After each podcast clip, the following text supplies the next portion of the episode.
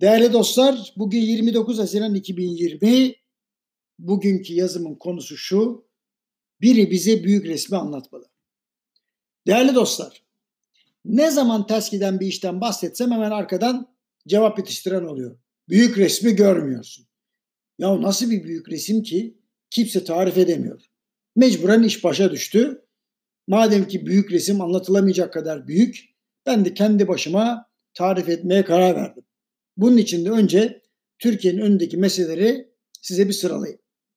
Birinci mesele Türkiye'nin yeni ittifak arayışları ve tabii ki neticesinde yalnızlaşma riski.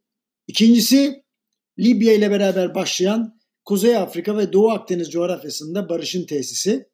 Üç, Suriye'de barışın tesisi. Dört, sürekli artan işsizlik. Beş, ekonomik büyüme modelinde acilen değişiklik yapılması ve sonuncusu da siyaset kurumunun yeniden yapılandırılması ve seçim kanunu. Şimdi uzaktan bakınca bu maddeler sanki birbiriyle alakasızmış gibi gözüküyor ama aslında hepsi aynı diyagramın içinde. Matrix gibi bakın buna. Sabırla çözülmesi gereken bir matrix bu. Hatırlarsanız daha önceki yazımlarımda ve İngilizcesi de raflara giren İktisattan Çıkış kitabında G7 ülkelerinin muazzam borçları ve büyüme hızları uyumsuzlaşmaya başladığı anda Arap Baharı'nın ortaya çıkışını anlatmıştım. Yani Batı ülkeleri bu bölgede yaşayan yarım milyarlık yaş ortalaması oldukça genç olan nüfusu demokratikleşme vaadiyle ticari koloni haline getirmeye çalıştı. Ancak bu deneme başarılı olamadı. Hatta beklenmedik kötü sonuçlar çıktı. Şu an biz de bir başka çıkmazın içindeyiz.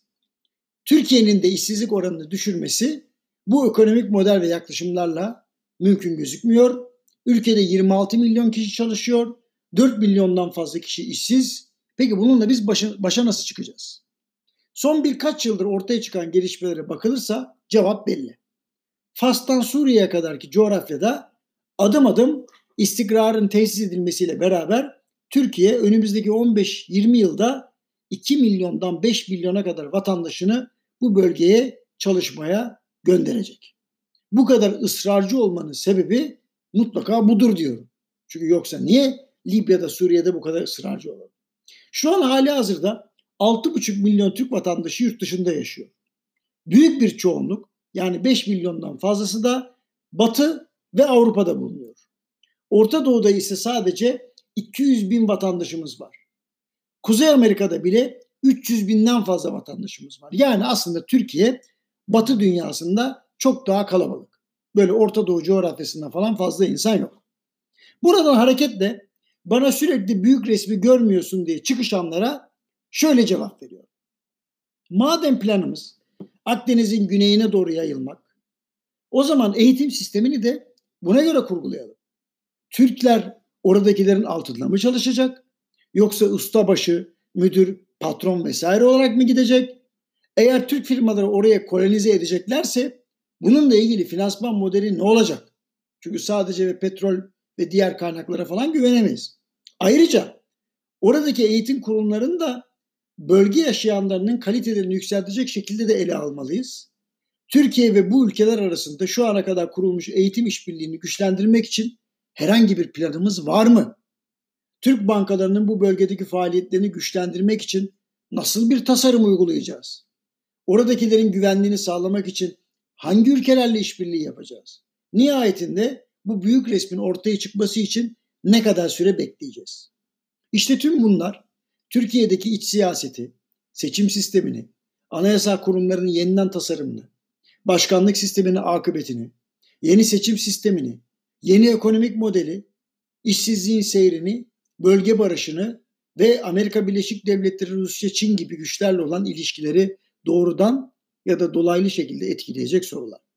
Aslında böyle bir büyük plan varsa hükümet adına konuşan ama hükümet görevlisi olmayan uzmanların ağzından değil, doğrudan doğruya güvenilir kişilerin toplandığı ve yetkili ağızların yer aldığı büyüklü küçüklü toplantılarda anlatılması daha uygun olacak diye düşünüyorum.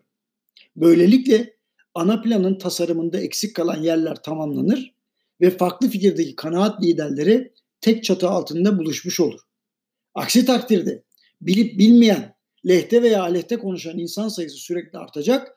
İş insanları, bilim insanları ve topluma yön veren kesimler sürekli tereddütte olacaklar. Tereddüt olduğu zaman da direnç oluşacak. Benden söylemesi. Hepinize iyi haftalar diliyorum.